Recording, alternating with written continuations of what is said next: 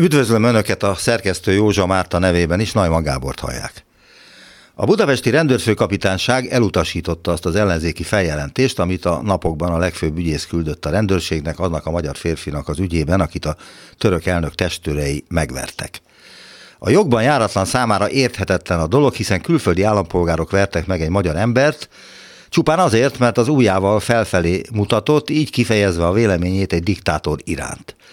Azt is gondolhatnánk, hogy ez egy teljesen legális gesztus egy demokráciában, ahol az alaptörvény hirdeti, hogy Magyarországon szólás, sajtó és vallásszabadság van, beleértve az utcai demonstrációkat, meg a foci meccseket, és természetesen a negatív véleményeket is.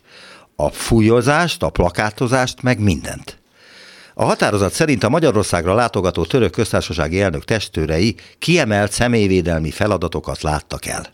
És itt jön a csavar. Mert mit jelent, hogy kiemelt személyvédelmi feladatokat láttak el? Megengedte nekik a miniszter, hogy verjék a magyart, ha úgy adódik? Ha valaki rosszul viselkedik Erdoğan jelenlétében, azt fölpofozhatják? Szó sincs róla. A testőröknek is csak azt engedhette meg a Pintér úr, hogyha valaki Erdoğan életére tör, bombát akar robbantani, vagy leszeretné puffantani, akkor, de csak akkor közbeléphetnek, és megakadályozhatják a merényletet. Gondolom a kurdok miatt, akik nem igazán kedvelik Erdoğant, és van rá jó okuk. Szóval, ha valaki gyanúsan viselkedik, akkor jönnek a testőrök, és odacsapnak, ahová köl, szerintük.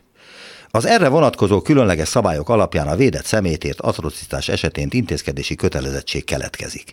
Ennek végrehajtására azonnal, adott esetben az intézkedés alávont állampolgár személyiségi jogainak szükségszerű sérelmével kerülhet sor.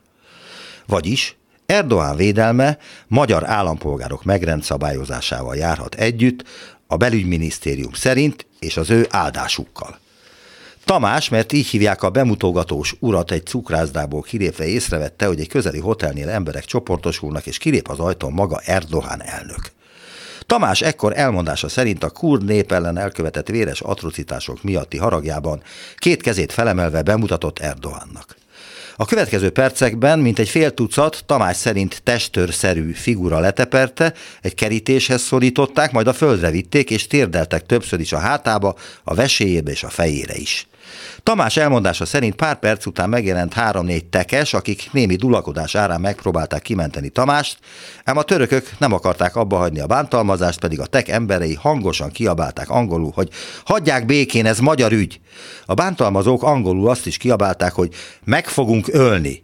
Az egyik illető pedig magyarul ordibált gyalászkodó szavakat. Végül megérkezett az erősítés, így sikerült Tamást egy rendőrautóba tenni, ahol elmondása szerint rokonszenvesen bántak vele a rendőrök, akik kilátásba helyezték azt is, hogy védelembe veszik.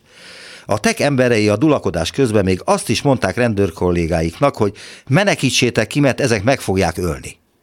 Tulajdonképpen csak könnyű testisértés történt, amit nem lehet közvádas ügyként bíróság elé vinni, csak magánvádas lehetőség kínálkozik a magyar törvények értelmében. Úgy tudni, hogy ez meg is történt. Ráadásul a TEK nem tud az ügyről, pontosabban nem akar tudni róla. Illetve van itt egy apróság, amit a belügyminisztérium figyelmen kívül hagyott. Mégpedig azt, hogy indokolt volt-e a testőrök akciója. Valóban úgy tűnhetett, hogy Tamás veszélyeztetheti Erdoğan életét.